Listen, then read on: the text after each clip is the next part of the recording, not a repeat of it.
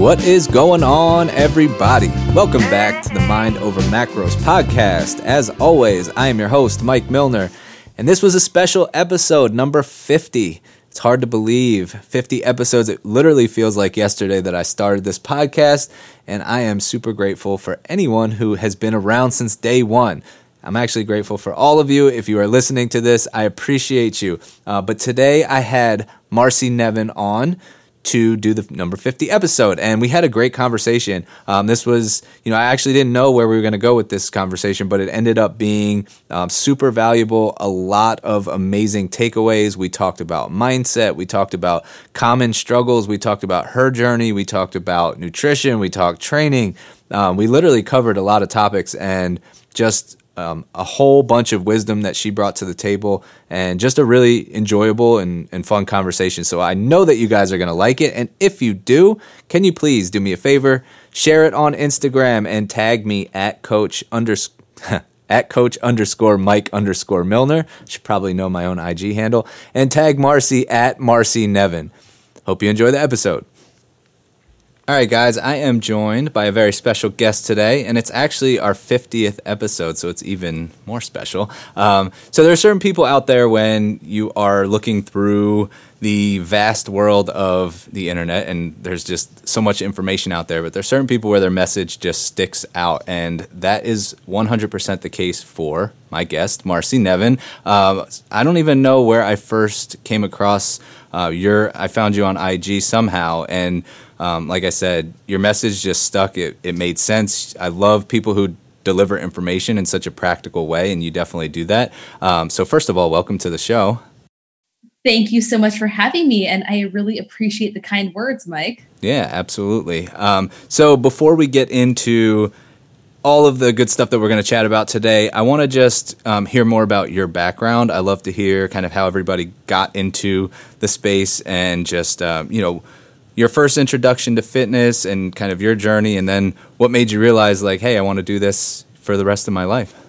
Okay, so I'll try to keep it brief as possible because when I get on podcasts, I can be long winded when it comes to my background. But basically, growing up, I was a really active kid. So, involved in tons of sports. I pretty much played everything that you could be involved in. And I was still a little bit overweight. So, I would say when I was maybe in fourth or fifth grade, I kind of noticed that I was gaining weight, that I didn't look the same as all my friends.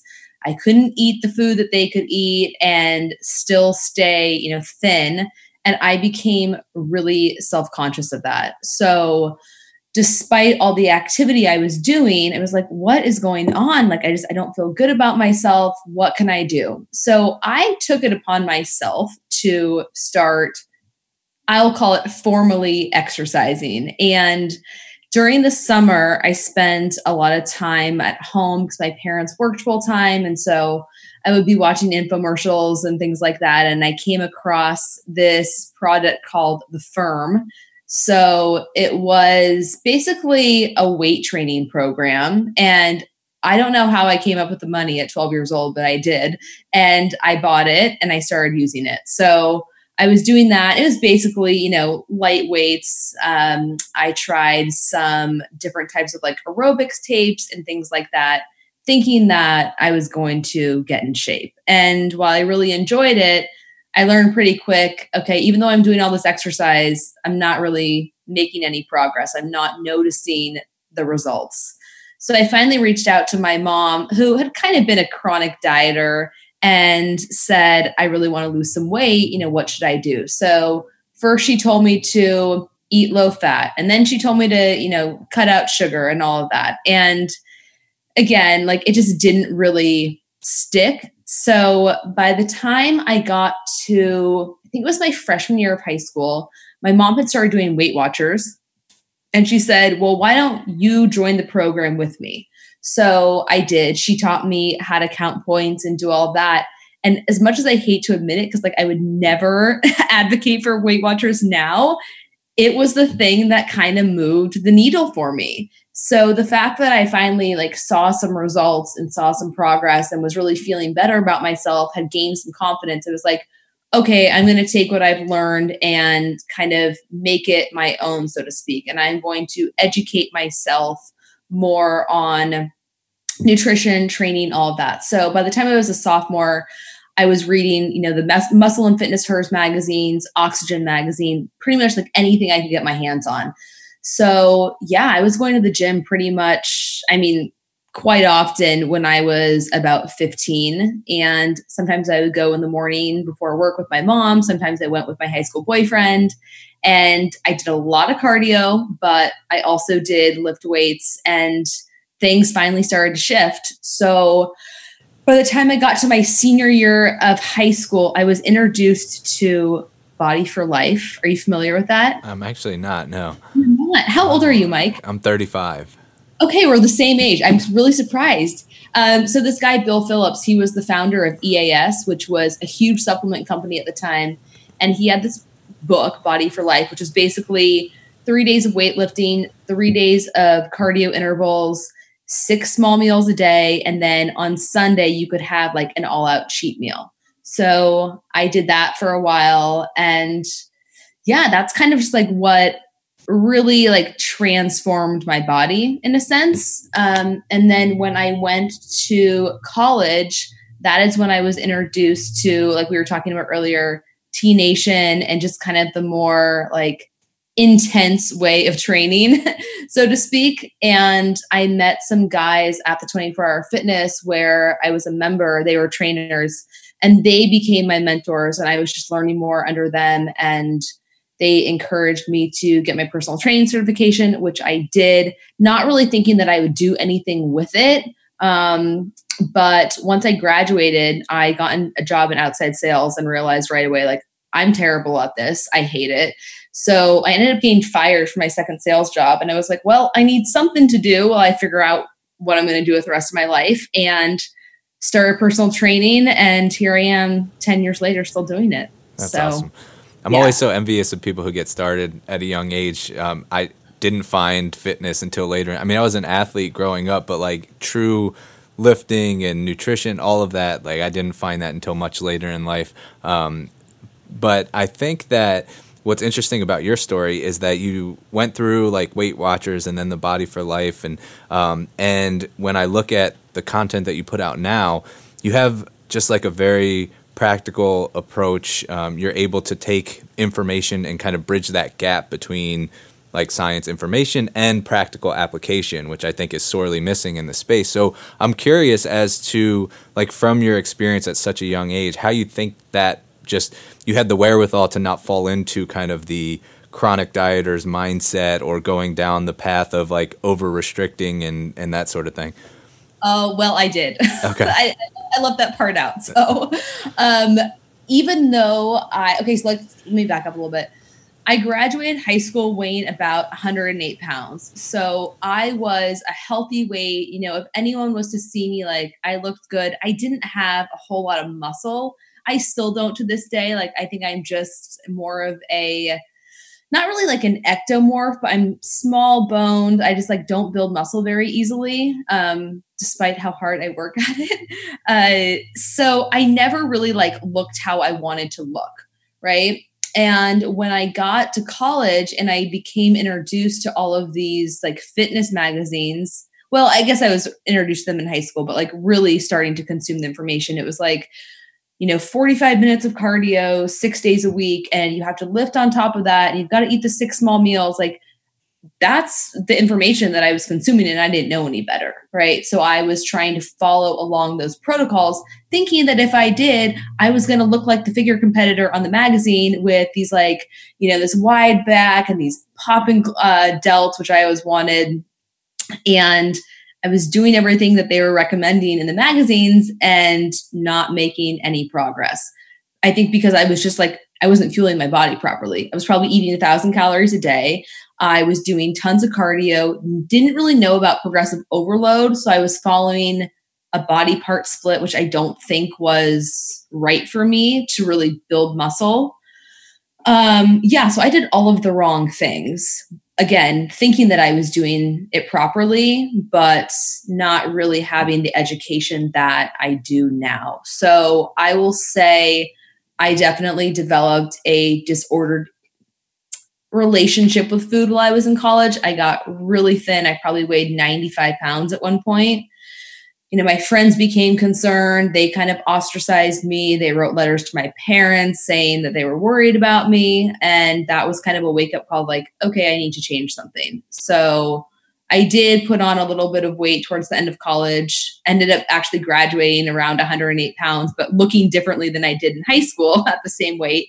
And then from there uh, is when I really started to learn more. I hired online coaches who were taking a more flexible approach to dieting and training and all of that. So it was probably when I was about like 23, 24 that I began to shift my focus to what I am practicing and educating people on now. Okay, cool. Um, yeah. yeah. so I think that um, when you mentioned going through the six meal a day protocol and like expecting the results that you're seeing on magazines, what are some other like paradigm shattering moments that you can remember where you believe something to be true and then as you evolved as as a coach and um, throughout your journey that you were like oh wow i can't believe i used to believe in that. Are there any things that that stand out that you were like originally this is how it's supposed to be done and, and i'm doing exactly what i should but then later on as you continue to educate yourself you're like okay that that was totally bro science or just not really um, oh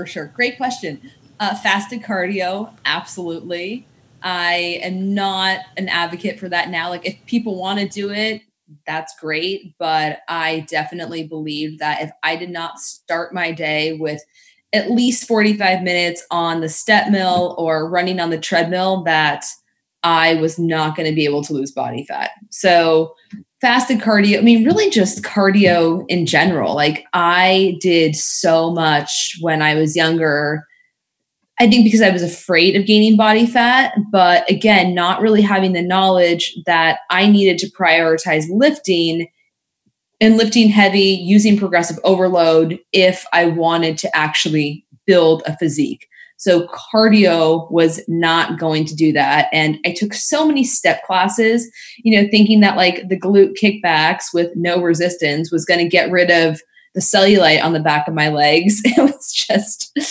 it was ridiculous. So that was that's probably the biggest one, and then just the the good versus bad food mentality. So I talk about this a lot in my Instagram, which is in college I pretty much lived on a diet of egg beaters. I can't believe it's not butter, protein powder, oatmeal, sugar-free jello, steamed vegetables and like all the caffeine and sugar free gum to like curb my cravings. So, yeah, that good food versus bad food, you know, clean eating mentality, thinking that if I veered off that, I was going to gain weight.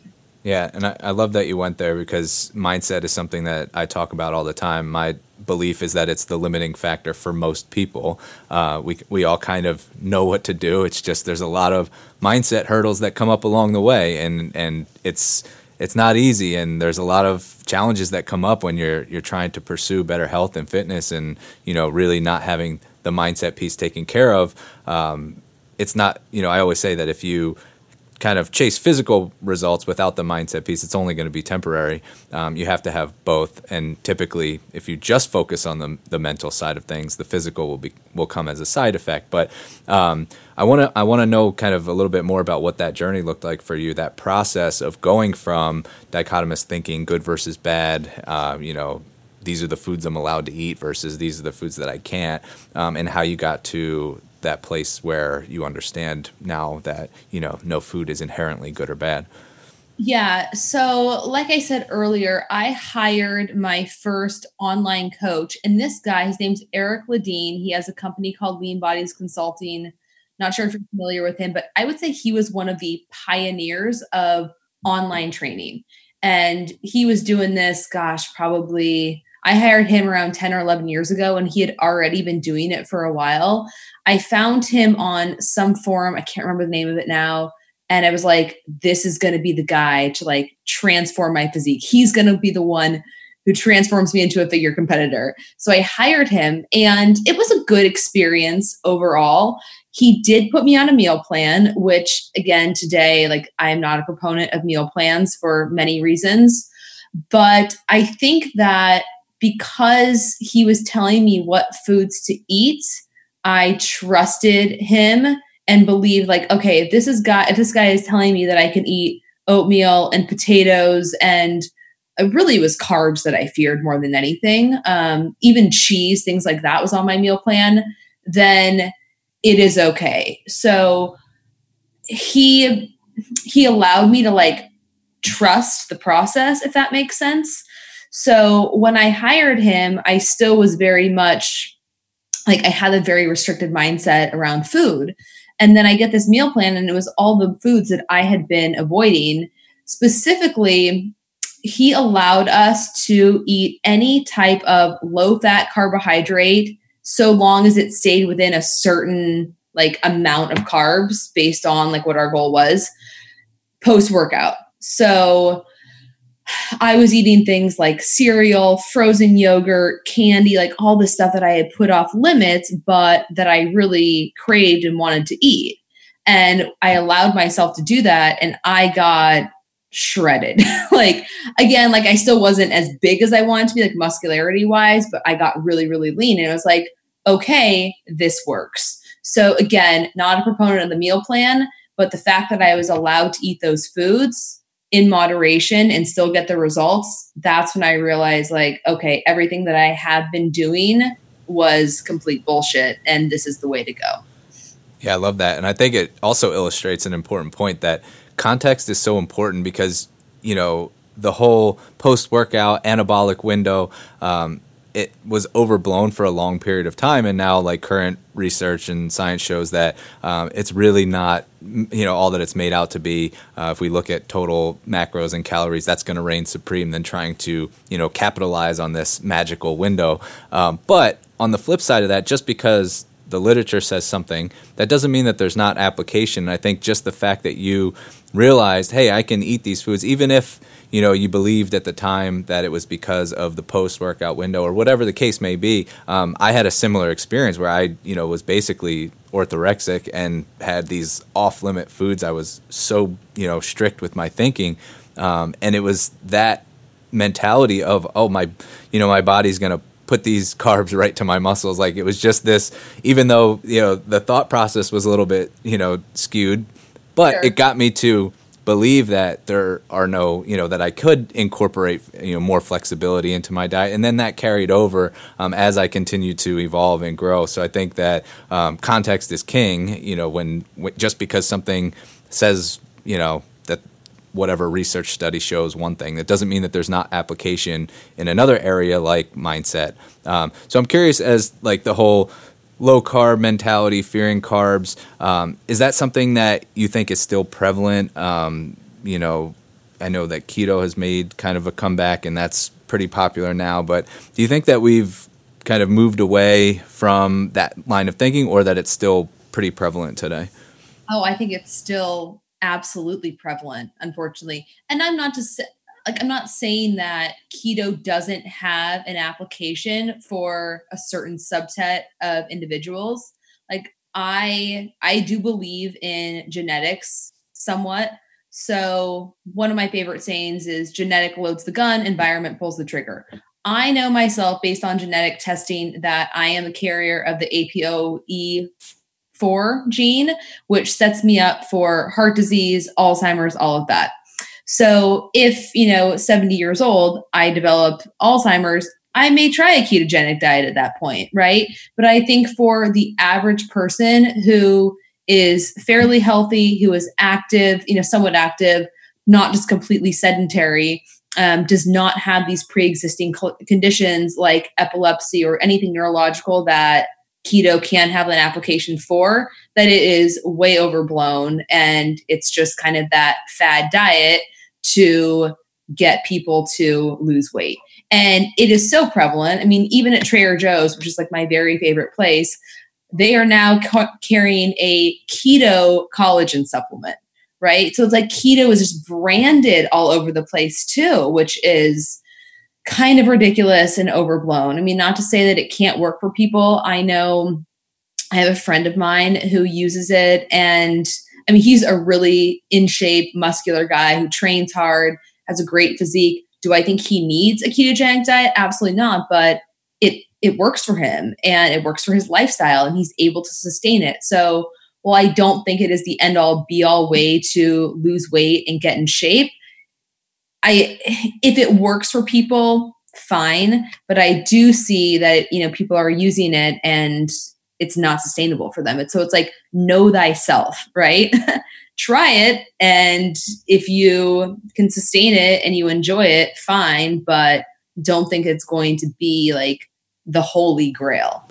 Yeah, totally agree. And again, coming back to context, uh, you know, for most people, and and I typically work with mostly females who are who are active. They like to lift weights. They you know like to CrossFit or you know do spin class or Orange Theory or whatever the case may be. Highly glycolytic activities where keto is like the absolute worst approach. And I think that somehow we got into um, you know, I think probably like CrossFit and paleo somehow got paired together, and I don't know like why that was the case, but it seems like that that continues to be pushed. That you know we don't look at the actual energy demands, um, and especially, and I hate to you know make it gender specific, but the reality is that there are more hormonal risk when you're you know a female athlete who's trying to remove carbs which are so important for you know thyroid function and for you know providing the necessary fuel for the actual activity that you're doing um, what are your thoughts on that Amen. I am so glad you brought that up because that's something that I have talked about many times on my Instagram, and you are spot on. Again, I think that there are some unicorns out there, you know, females who can be on a low carb diet, a ketogenic type diet, you know, do really intense CrossFit um, type of training and thrive. But I do not think that's the majority. And like you said, I would always err on the side of caution when prescribing a diet like that to a very active female, especially someone who is already stressed out. Like, who these days isn't stressed out. We all are. And I think a lot of people don't take into consideration the fact that dieting is a stressor, training is a stressor, lack of sleep, financial concerns, like all of that is a stressor.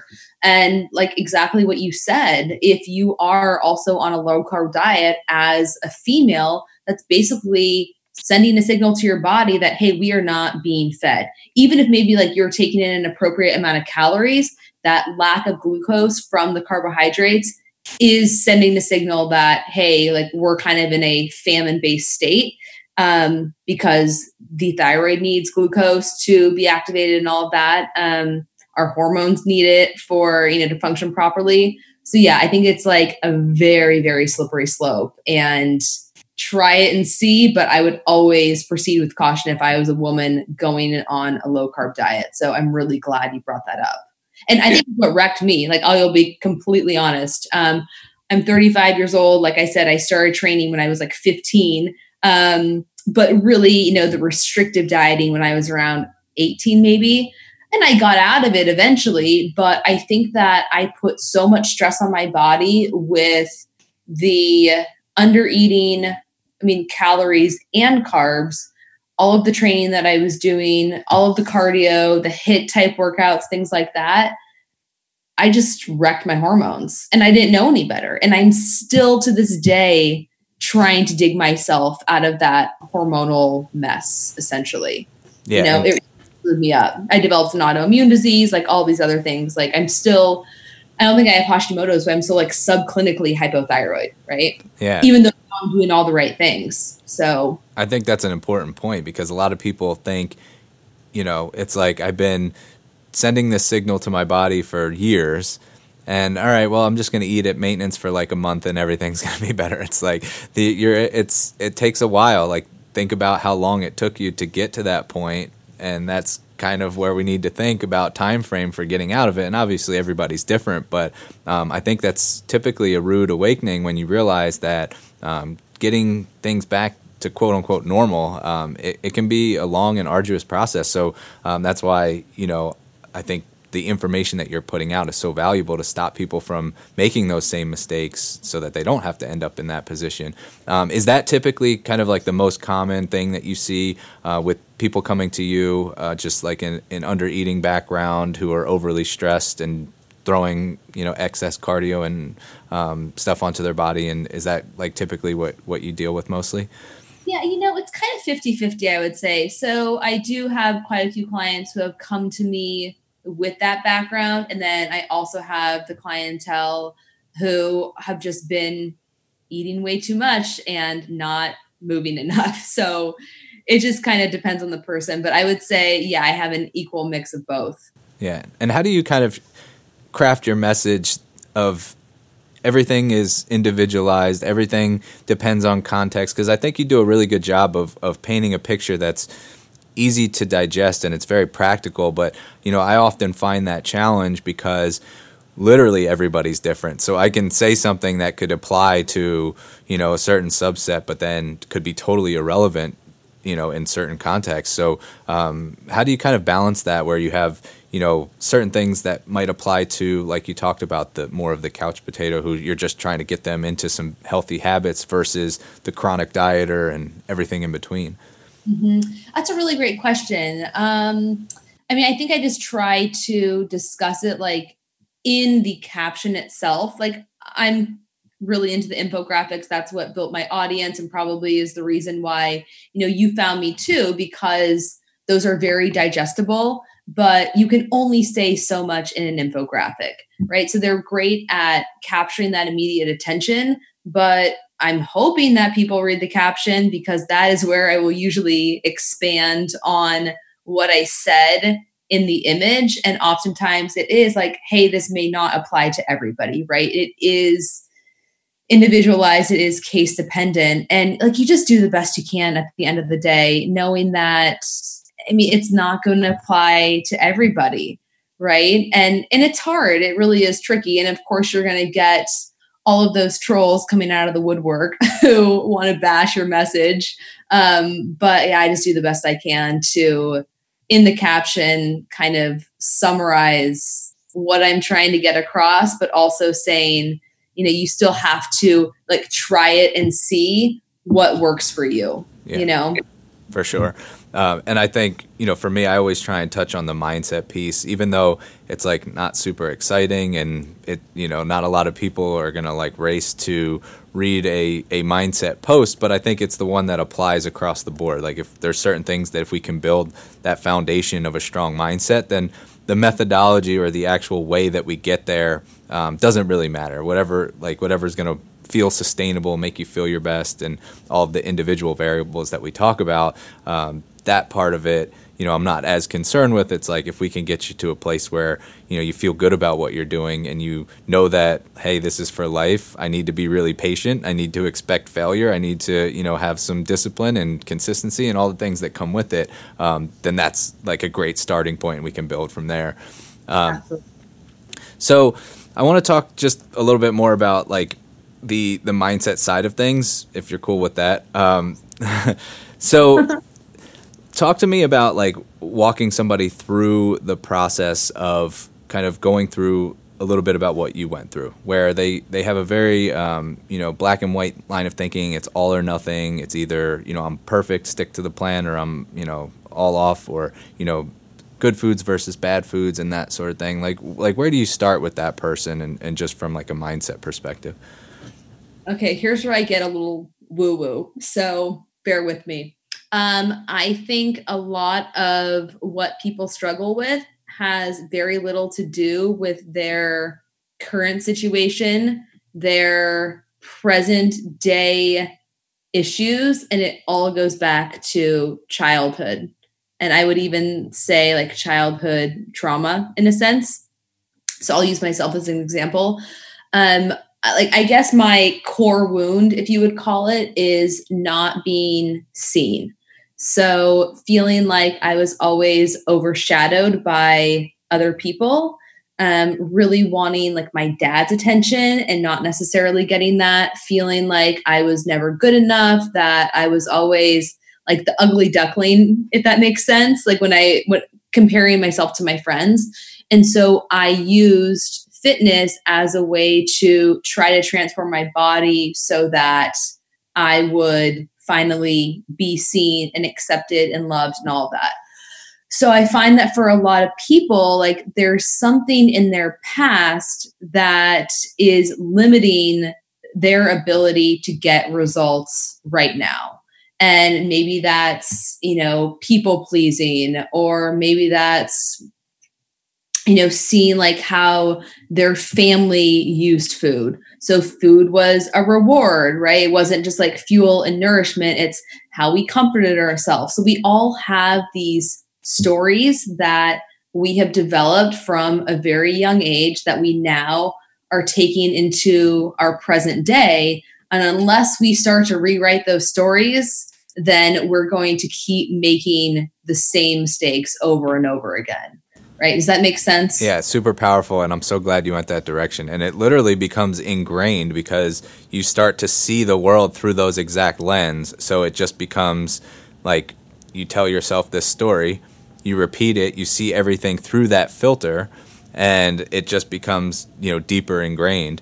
Um, yeah. and and that's so important to just unpack that and understand where it came from and the fact that it's oftentimes an external source that put that thought or put that story into our brain. Um, so there's actually no uh, veracity to it anyway. That it's just you know something that somebody told us. Like I, I always use the example for myself that when i was in school i had a teacher who just told me i wasn't a good writer. And i believed that for years and i avoided writing because that just became the story i told myself. So of course i wasn't a good writer when i got to college because i hadn't written anything. Like i was you know i was just living out this story. And then all of a sudden i realized where it came from that it was one person's opinion of like one paper that I did or whatever it was. And then I started writing and actually put in the reps that it takes to get better at something. And, and then I was like, you know what? I'm a pretty good writer. I'm going to keep doing this. And that was just one example where this story where I was just, it was just something that I believed to be true. It wasn't until I took the time to like unpack why I even thought that about myself and realized like I've been believing this all along and there's actually no validity to it. Um, but you know, so many times, and it's the same thing with you know, I hear people are like, well, um, I'm just not good at X diet or X exercise, whatever it may be. Like they place these firm statements on themselves um, that end up just being self limiting beliefs uh, that prevent them from even trying. And then it confirms for them what they already believe to be true, um, if that makes any sense. Oh, you nailed it. Okay, I'm going to give you two examples. Like I'm getting really fired up right now. So one is I'll use myself as an, excuse me as an example and very similar to what you just said. So when I was in college, I was a journalism major and I had a magazine editing and public relations emphasis. And I had to do all of these projects for magazine editing in Photoshop, PageMaker, things like that. I had no experience with it. And I was taking these classes, trying to do these projects, and I could not figure it out. And I was like, screw this. Like, I can't do it. I was getting so frustrated. And I literally had to have my classmates finish the projects for me. Like, that is the way I got through journalism school. I was a really good writer. Like, I did well when it came to the writing assignments, but when it came to the creative assignments, could not do it. So that is a story that I created for myself. I'm not creative. I'm terrible with technology. So when I was trying to build my online fitness business, you know, the infographic thing really wasn't um, it wasn't prevalent, and I was just taking poorly lit pictures of my food and my dog and some training photos and things like that. So then I met Jordan Syatt, who I'm sure you're familiar with. And he, I did some business coaching with him, and I said, Jay, I really don't want to have to do the infographics. Like, do you think I need to do them? He's like, Well, you don't have to do anything, but I would really suggest you at least try because if not, you're going to get left behind. And he's like, And that being said, I want you to create and put up an infographic by Thursday. And this was our conversation was on Tuesday. I was like, but no, like I can't do it. I'm not creative. I'm not good with technology. So that old story was coming into play into my reality. So I did not want to let him down. That's kind of my personality type. So I figured it out and put together a really shitty looking infographic, put it up, and it got like 700 likes. I had like a thousand followers at the time. I was like, oh my gosh, like he's right. This works. So they slowly got better and now here i am you know with almost 80000 followers so if i continue to believe that story and let that be a roadblock and not even try you and i would not be having this conversation right now like i can promise you that you know um, so that is one and then really quickly an example of a good friend of mine who is also a coach so she had kind of transformed her body, but was really struggling with binge eating. And she reached out to me this time last year to hold her accountable. And I was like, okay, I just think you work too hard. You don't have enough self care in your life, enough stress management. So you're using food to unwind, so to speak. And she's like, yeah, that makes a lot of sense. So we tweaked some things and she was doing that and made some good progress, but then started to binge again. And at the time, I was reading the book called The Big Leap. I'm not sure if you're familiar with that. Um, yeah, so I was reading that and I was like, kind of using that psychology on her. And I was like, like, let's go back a little ways. So, is there ever a time, or was there ever a time when someone said something to you that you took as truth? Like about your body, about just like who you are as a person, and like she went silent and started to cry. She's like, oh my gosh, yes. Like I had this boss a couple of years ago when I was an architect who we went on like a bike ride or whatever. And the woman said to me, wow, Sam, you're way more athletic than you look. And she took that as truth. And so anytime she started to make progress towards a physique goal, that voice um, kind of was like ringing in her ear and she would binge because she did not think that she was ever going to be able to build the type of physique that she wanted that she would always be strong and athletic but she wouldn't be able to like be lean at the same time. And it was all from that one comment that that woman said. So it's it really going back to what you said it takes one person. Like we don't remember all of the other positive compliments that people have said about us we always remember the one negative one.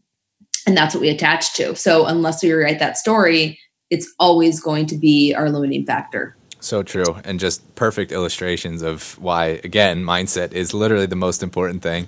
Um, so now it's hands down confirmed. I, I, always said in my opinion, but now I'm just going to state it as fact. Um, but I, I think, you know, again, what you're talking about, I actually just in my little like client group talked about negativity bias, and it's so true. We have like this protective mechanism in our brain where we are able to kind of like the negative parts of a situation have more impact on our emotional state and our mindset than the positive. Even if there's more positives than negative, for some reason, we have this negativity bias that they impact us more. We dwell on them more. We remember them more deeply. Our emotions are more deeply tied to them. So then we think back, and it might have been an overall positive experience, but then when we look back at it, we only remember the negative, and that kind of stirs up the same emotional reaction, and then you get into this, you know, negative feedback loop, and um, so it, it is just a, a, fascinating thing that unfortunately we're up against as humans that we have this kind of innate protective thing that um, I don't even know why from like a survival standpoint we are that way, but I'm sure there's some reason behind it. Um, I'm actually going to have to dig a little bit more into the research about that. But there are ways, and you know, as again, getting back to some of like the woo woo stuff, but like you hear people say, like practice gratitude and all of that, and journal and meditate, and it really truly does matter because we are up against some of that stuff. We are telling ourselves stories. We are dealing with so many self limiting beliefs. We have, you know, just this negativity bias. And unless we do those things, unless we have the self care practices and the mindfulness practices in place, you know, we're really climbing an uphill battle. Um, are those things that you talk about with your clients that you, you know, kind of put into place? Yeah, definitely so. And I don't remember who it was. I've heard a few people say this at this point. I'm talking about business coaches right now, where you have to give people what they want up front, but give them what they need on the back end. So, although I do talk about mindset in my infographics on in, or on Instagram, it's not a huge part of my message because I don't think people want to go there. And I almost feel like, at least for the people that I have attracted, they have not come to me because I was because they said, "Oh, you were talking about mindset," right? Um, so you kind of like give them what they want on the front end, which is talking about the calorie deficit and you know the things that they're doing wrong, like hitting their pain point. And then once you are working with them, that's when you start to bring in all of that other stuff. So I almost feel like when people approach me for coaching, they don't really know that that's the route that we're going to go down. On the initial sales call, like I will talk about the childhood stuff and all that and kind of say, like, okay, here is what the program is going to look like. Here's what we're going to work on in it. But it's not necessarily what people come to me for. But absolutely, hands down, I am I incorporate all of that into my coaching. Yeah, that's that's fine. My business coach says the exact same thing. He's like, tell yeah. tell people what they want, give them what they need. Uh. It's so true. Who's your coach? Jason Phillips. Yeah, so Jason was one of my not my business coach, but he was my nutrition coach for a while. Okay, cool. Yeah, he's a great guy. Yeah, he's um, awesome. So you should. Yeah, hundred percent. Um, so you mentioned some of like the you know people talking about calories and some of the common mistakes that they make. Um, what are what are some of the things that you have noticed as common trends, themes that um, a lot of people get wrong that you're able to kind of steer them in the right direction, whether it be like we talked about the you know black and white thinking, but more from like a, either from a training or nutrition standpoint that it's just like all right, um, you know this is something that keeps coming up that I realize is a, a common issue. Oh god, I mean, ever going back to the cardio thing, like everybody thinking that they need to do cardio to get the results. And I'm not saying that that's like 100% true. I think that it can be effective. Like right now, I'm doing a fair amount of cardio because I'm in a fat loss phase. Uh, but just it's not it's not like the thing that's going to get you the physique that you want, right? So, and especially for women. So I would love to see a. Um, well, let me back up a little bit. I'm all for movement in general and exercise, and I want people to do what makes them feel good. So I know women, they love their Orange Theory and their Soul Cycle and like those boot camp classes that make them breathless and sweating and feeling like they got their ass kicked. Like that's what they associate with a productive workout. So I have to really encourage my clients, especially my in person clients, my female in person clients, okay, please rest in between sets. like, I want you to be lifting as heavy as possible because that is what's truly going to transform your physique. Like, if you come to me saying that you want bigger glutes, like, it's not going to happen on the step mill or doing plyometrics and all these like band exercises. Like, you know, it has its time and its place, but like work on getting strong. Like that is the thing that I am trying to emphasize and preach in my content with my clients that, you know, like that's really the game changer, so to speak. Yeah, so many benefits, just not from a physique standpoint, but longevity for your metabolism, like so yeah, many things. Exactly. Like, you know, you get your first chin up and you feel like a fuck excuse my language, but you feel like a badass, yeah. you know? You can curse on here. It's all good. okay, good. um, so I would say from a training perspective, that would be number one. From a nutrition perspective, definitely the black or white thinking, um, the all or nothing mentality. That's what I see people struggle with a lot. So, you know, letting one bad meal turn into a whole week's worth of overeating rather than just seeing it as okay, I screwed up. I'm just going to get right back on track. You yeah. know? Yeah. Yeah. I'm, I'm curious your take on macros versus intuitive eating um, mm-hmm. and just your, your kind of overall philosophy on both. Well, I shouldn't say, I, I should phrase that differently. I shouldn't say macros versus intuitive eating. I should say your thoughts on macros and intuitive eating. So I was listening to a friend's podcast yesterday where she was talking about macros and why she believes in macros. At least when people are starting out, I think that we have such a skewed perception as to what a healthy portion size looks like. So going back to women because that is primarily who I work with, they are probably going to overemphasize carbs and fats and underemphasize protein. That is very common. And I would rather see it skewed the opposite way. So women are prior, whoever prioritizing protein, um, and then eating an appropriate amount of carbs and fats for their body type for their for their goals. So I think that tracking can be very very important for somebody who is new to this and has no awareness as to what a proper portion size actually looks like or has no awareness as to how much food they're actually eating, you know?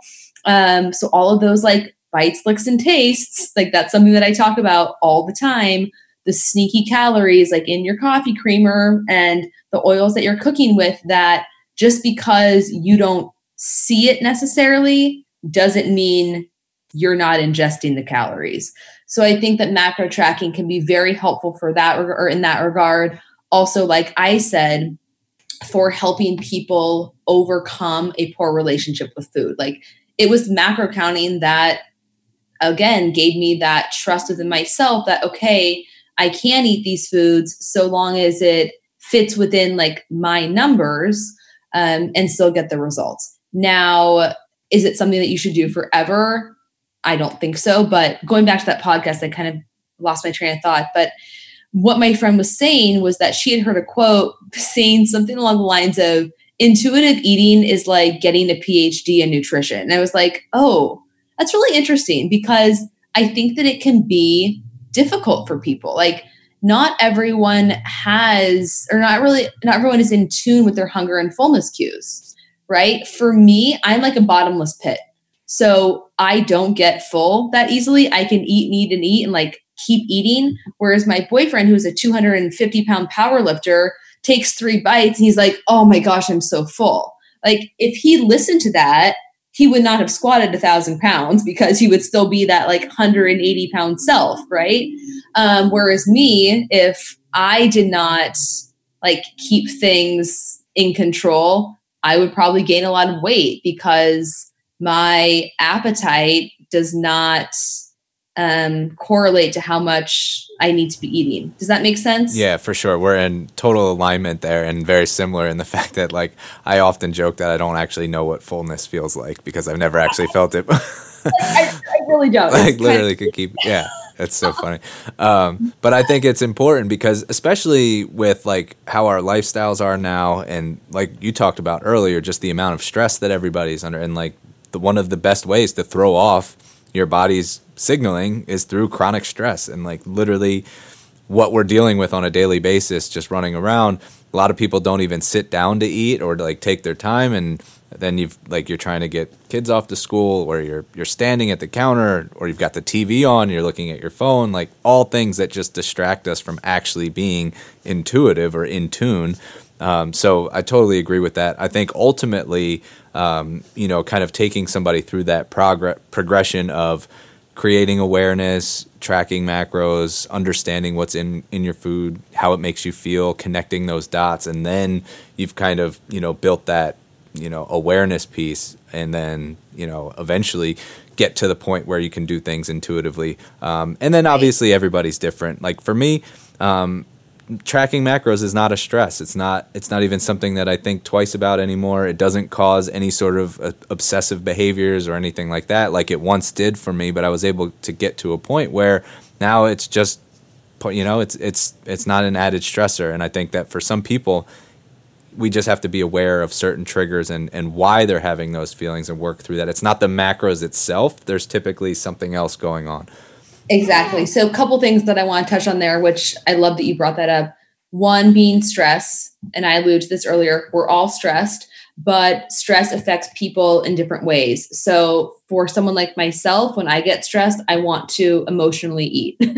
there are other people who, when they get stressed, their hunger response shuts down. So, if we were using an intuitive eating approach with someone like that who was really stressed and they can't even feel their hunger cues throughout the day.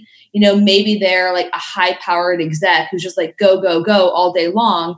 They're not stopping to eat. They're not feeling the hunger. And then once they're off work, they come home and they're like, oh, like I can finally breathe. And that stress is maybe diminished. Then they're ravenous and they they binge you know so i think that having some structure in place for those people is really important. And one of my favorite quotes is structure leads to freedom, which is why, like you said, I still count macros to this day. I enjoy it. I, I feel like I need it for myself. Could I intuitively eat at this point? Yeah, absolutely. But I could also count macros in my sleep without it affecting me and without it being a stressor. Like I kind of I like that structure. I know it works for me. So again, you got to take the individualized approach, which I know is something that you preach and I think is very important. So for some people, tracking may be one more stressor that they can't deal with. Um, for others, it may be the thing that that they need to keep them on track, and just knowing the individual. Yeah. And rather than intuitive eating, I would like to call it like mindful eating. So going back to what you said about sitting down, taking a deep breath, you know, chewing your food fully, not being distracted. Um, all of that is like really important for helping us tune in to our hunger and fuel fullness cues as best as possible. Yeah, for sure. And we didn't even touch on the fact that the kind of food engineering industry is like a multi-trillion dollar industry that is literally designed to make more sales, i.e. get people to eat more and more of what they're creating. So like there's a lot that's you know it, it's just it's not like things were from an evolutionary standpoint. Now we're dealing with you know food that is designed to be overconsumed, and um, mm-hmm. so that adds a whole nother layer of complication onto it. Oh, it sure does. Absolutely. Yes, those hyper palatable foods that override the dopamine response, yep, you know? Exactly. It's, uh, it's so true. Like once you I don't know what brand it is, like Lay's or something. You No, once you start, you can't stop.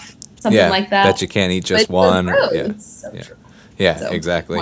Um, so I wanted to talk about something um, that I think you had posted about relatively recently, and it made me think about like our earlier conversation about self-limiting beliefs and the stories that we tell ourselves. And this one might be more of a societal thing, but you had done a post about age and basically saying like your age is not an excuse for you to you know whatever like i, I see this all the time i'll be on a, a you know an intake call or something and um, without even realizing that they're doing it a lot of you know the people that i talk to be like well you know i'm not really seeing results because i'm 50 or because i'm 39 or because i'm 60 and they always just use that little preface of like i'm not where i want to be because my hormones are crazy because I'm this age. And I literally hear it all the time. And, and you had done a post recently about that how just because you're a certain age, that doesn't mean that you can't make progress. It might be a little bit more challenging, or there may be some things that we need to consider.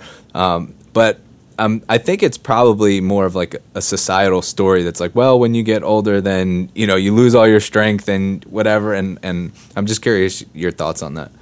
Yeah, no, absolutely. And I think it is definitely a societal issue at this point because if we're looking at TV commercials or advertisements for something like a prescription drug that is trying to treat an ailment that comes with age, yeah, we see all these people who are, you know, somewhat like incapacitated and or maybe they're not in great shape. They're not muscular and strong. You don't see them they're not portraying them in the gym with these you know like kind of like lean muscular physiques. So we automatically think that is what's going to happen when i get old or as i age like i am going to decline and there's all this talk about you know our metabolism slowing down as we age and i'm like i don't really think your metabolism slows down so much as it you become lazier and you're not as active. You're probably not strength training. You're probably not eating enough protein.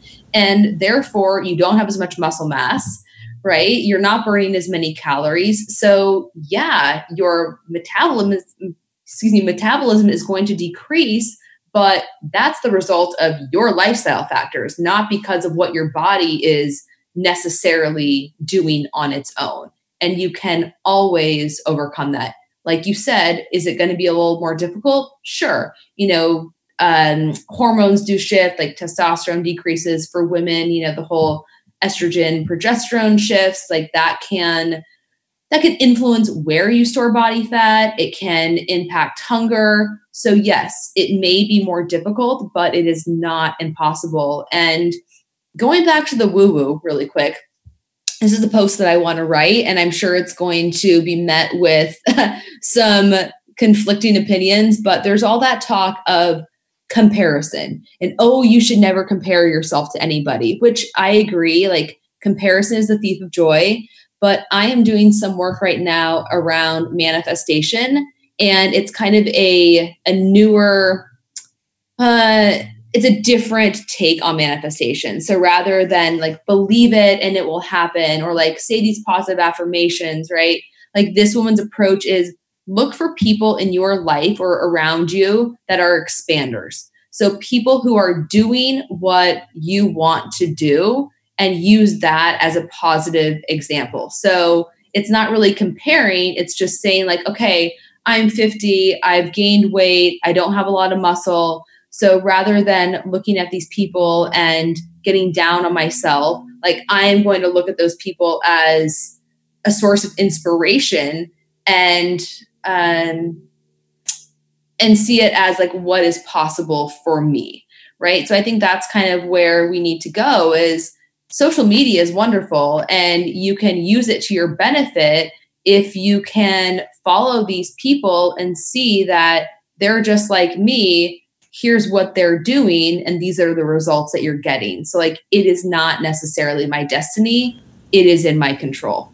Yeah i love that so much. And that comes down to cultivating your environment and yeah. now our environment is very much about social media because we're on it so much and it's you mm-hmm. know who you follow and the type of energy that you get from that um, it really does make a difference like you mentioned you know if you're looking at an example and it kind of makes you feel bad about yourself or um, it kind of sets you up in this, you know, just not really inspirational track, then you have the power to control that. You don't have to consume anything you don't want to consume. And so I love that um, thought process of just using people that are doing what you want to be doing and using that as like a springboard, as inspiration, as, you know, I can do this too. And, um, you know, that comes down to not just what you, who you follow on social media, but who you surround yourself in real life too, your friends and um, you know the people that you let into your life, and just setting boundaries for yourself and knowing that if you have certain things that you want to accomplish, that may mean that somebody doesn't agree with it, and that's okay. You're not for everybody, you know, and just being mm-hmm. holding true and understanding,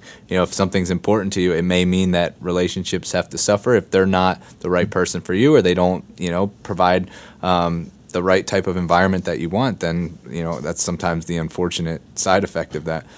Exactly. And it's so hard for people to set those boundaries. I was having a conversation with a client of mine just yesterday who was she was making really good progress and then she kind of had a little bit of a slip up like she started dating somebody and she already had a really active social life so she had a lot of friends that she got together with and you know they would go out for drinks and dinner and things like that um, her business was very much centered around social gatherings. And we were talking about the whole boundary thing, how you just have to ask for what you want, you know? And a lot of that for her was these people who, friends, the new boyfriend, who were demanding or expecting a lot of her time and it was throwing her off track and she was feeling really stressed out about it and i said like listen this is your life and you you deserve to ask for what you want and what you need in order to reach your goals. And if those people can't be accepting of that, then they're not your people. And and that's okay at the end of the day, you know, the only constant in life is change. so and relationships are going to change and they're going to shift based on where we are and our own level of development and growth and if those things shift in a way where you can no longer be friends with somebody who isn't supportive, who who is not helping you grow, then so be it. I mean, it's kind of the tough love approach, but yeah, needs to be yeah. said. Nailed it. One hundred percent agree. Um, so I'm curious as to what your you mentioned you were kind of in a fat loss cycle right now. I'm curious what yeah. your nutrition and training looks like. Sure, sure, sure. Okay, so I have struggled with some health issues for a really long time that I was finally able to, I don't want to say overcome because you always have an autoimmune disease, you just keep it in remission. I also have Lyme disease, which again, you never really get rid of, but you can control it. So I found the most amazing coach. His name is Vince Pitstick with Nutrition Dynamic. And the man changed my life, I will say. I've been talking about him quite a bit on social media. So back in like late March, I started working with him. And it was really with the intention of healing my body. So I had a lot of gut health issues, which I know is a really like heated topic these days, but I believe in it 100%. Once I started taking some supplements to get my gut health improved, my life changed. Like I felt so much better. And it was really amazing because like not only did I have more energy and I was just feeling better overall, but like my physique started to change. And he was like, okay, like let's get you healthy. And then once you are healthy, we can kind of start working on your body because I had put on close to like 15, almost 20 pounds two years ago. So this time, 2017, I went to uh, try my hand at powerlifting. And the coach made me gain 15 pounds in less than eight weeks, which on someone who is five foot two and weighed like 105 pounds at the time, like that was a lot of weight really fast. And it was not muscle, it was predominantly body fat. and in order to train there, I had to maintain that weight. Once I realized, right, this is not the environment I want to be in, and I left, I said to myself, it would be really easy to go back to my old behaviors and try to lose this body fat. But I know that where I am health wise, like that's not really good for me right now. So I just kind of had to sit in the discomfort for a while. Um, but I was not happy with how I looked. Like it really was impacting my self esteem a little bit. So, anyway, um, once I was finally at the place where I had gotten my health where it needed to be, Vince allowed me to enter into a fat loss phase. And I will tell you, Mike, it is amazing. Like he and I talk about it every time we check in. Like my body responded like that. It was like, put me in a deficit, add a little bit of cardio, and I just like dropped weight so easily and haven't really plateaued. Um, and I just continue to make really good progress. And it's super exciting where I haven't like had to resort to extremes in order to do it. But I think because my mindset had improved so much and I had gotten my body healthy that I was just able to make really good progress. So that's where I am right now, still kind of in the fat, I mean, end of the fat loss phase. And then we'll see what I decide to do from there. Yeah, that's great. And it kind of shows you practice what you preach and that we've been talking about you know changing your environment if you're not happy with it which you recognized in that powerlifting environment and then um, you know understanding the mindset side of things and knowing that you wanted to be in a good place mentally before you took on something like fat loss and um, and then also you know believing in coaching. Like coaches need coaches too. I talk about mm-hmm. this all the time. You know i I have three coaches, I think, at all times. it's like so yeah, different areas yeah. of my life, um, and that's super important. So um, I love that. How about your training? What does that look like now? So right now, I'm actually doing Jordan Syatt's programs. He has a monthly membership called the Inner Circle, and I really like his workouts. They just seem to work for me. So it's not necessarily powerlifting. It's kind of a power building, for back lack of a better word. So training four days a week, upper lower split, which is what I seem to do best on. I've tried the full body training, like I did Bret Contreras's workouts for quite a while. I have nothing but good things to say about him. He's another one of my mentors. But like we were talking about before the conversation started, um, or before the podcast started, I don't do well with like squatting, benching, and deadlifting heavy all in one day. So I do better with Jordan's programs, which are one heavier workout or lift in the beginning of the session, and then the rest of it is more like functional bodybuilding. So accessory work for, you know, eight to 15 reps, something like that. So it's kind of where I thrive and awesome. what I enjoy. And that's, I think, what's most important too is you cannot do a workout that you don't want to have like show up for every day. Yeah. So if you aren't no we're not always going to feel motivated, but if you hate the way that you're training, which I did when I was doing that powerlifting, like I literally had anxiety before I went into that place. I was like, this is not healthy, you know? Yep, so true. Uh, such yeah. a good point too. We talked about that before we started recording. Like you have to, you have to like what you do. You have to enjoy it, and it's a great point that you don't have to be motivated. Um, that's one of my biggest pet peeves. was when people are like, oh, "I'm not motivated to get to the gym." Like, guess what? Me neither. But I still fucking went. I know. And I, I don't. gonna, you know, I don't. I put something on my stories yesterday. Like, I haven't been motivated to train legs in probably six months. Like Yeah. every time leg day rolls around, I'm just like, "Fuck." Yeah, but there, yeah, upper body all day long but i just i do it because and this is something else that i talk about a lot is i keep the promises that i make to myself and that is where confidence comes from that is where motivation momentum ultimately your results it comes from doing the things that you don't want to do necessarily but that you tell yourself you are going to do Yep, we could mic drop right there and end it on that. That was perfect. Um, but it's it's so true that there's a big difference between like having the discipline to show up when you're not motivated versus actually hating the workout that you're doing and the stress that comes with it. So they're very different things. Like I can get into the gym. Today was a perfect example. I did not want to train today. I was not motivated. I went in and I still had an effective workout because I don't hate what I'm doing. I'm still able to put the effort in when I get there um, versus literally having anxiety or stress over what you're doing. Like we talked about, you know, how the, the role that hormones play in being overstressed. Like if you want to take an activity that already increases cortisol and jack it up through the roof, like be anxious and hate your workout, and you'll see how much that can impact things. Exactly. Yeah. And it's crazy too, like how my body was responding when I was doing that powerlifting. Um, I mean, yes, I was eating in a major surplus, so I gained body fat, but I think I was just so mentally and physically stressed from the training that my body was just holding on to so much inflammation, you know. And once I got out of that environment and did something that, you know, worked for me, everything just fell back into place, which is really great.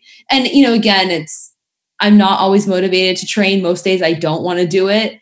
And once I get in there, you know, the workout usually is pretty good, which feels nice. But this is something else I like to say is that I have had some of my best workouts on the days when I did not want to go, or I was like dragging my ass, or maybe I was a little bit tired. And then it ends up being a good session. So sometimes you just have to like get over that hump, like get through the first couple of hard sets, and then it's way easier. Definitely. And then, you know, feel better physically and mentally. Cause, like you said, keeping promises to yourself, like when you finish that workout and you reflect and you're like, I had every excuse to not show up and I showed up anyway and I got it done. Like that is a mental win that goes a long way. Sure Um, does. Awesome. So I won't keep you too much longer, but um, last thing before, well, actually, how about you plug yourself before I get to the last question and tell everybody where they can find you and connect with you and all that good stuff. Sure. Okay. So I am most active on Instagram. My handle is Marcy Nevin. My website is marcynevinfitness.com, which I don't do a whole lot over there. It's kind of just my Instagram transferred to my website. Um, but yeah, Instagram is the best place to find me. And then I also am now doing a podcast called Decades of Strength. So it's me and three other women. So one is in her 20s, I'm in my 30s, then we have two women in their 40s. So it's just kind of giving the perspectives of all of the different phases of life and what we struggle with, you know, how we've overcome those struggles and like what we're doing now to achieve our goals. So that's been really fun. That's Decades of Strength. Decades of strength. I love it. It's a great name, great concept. Yeah. Awesome. Definitely have to check that out. Um, awesome. So, last question. Uh, what is one thing that you're excited about? It could be in your fitness, it could be in your business, it could be in your life. Like, what is something that has you super excited right now? Oh my gosh. I think just like where I am in my life in terms of doing what I love to do, helping people. I've got some amazing clients right now that I'm working with. And going back to what we were talking about um, when it comes to your environment, like I love the people that I am surrounded with. When, and it's not even in my general vicinity. Like, yes, I have a wonderful boyfriend, but most of my good friends, the people who inspire me, support me, challenge me, are all people that I have met on social media and live like throughout the country, even in other countries. So I just got back from Europe with two of the girls that I do the podcast with. And like to think like 10 years ago to think that that's where I would be like traveling the world with people that I met on Instagram is just baffling to me. But I think that's what I'm most excited about. It's just the the friendships that I had, the community that I've created, both with my friendships and my clients, and just the people who follow me. Um, doing podcast interviews, like meeting people like yourself, it's just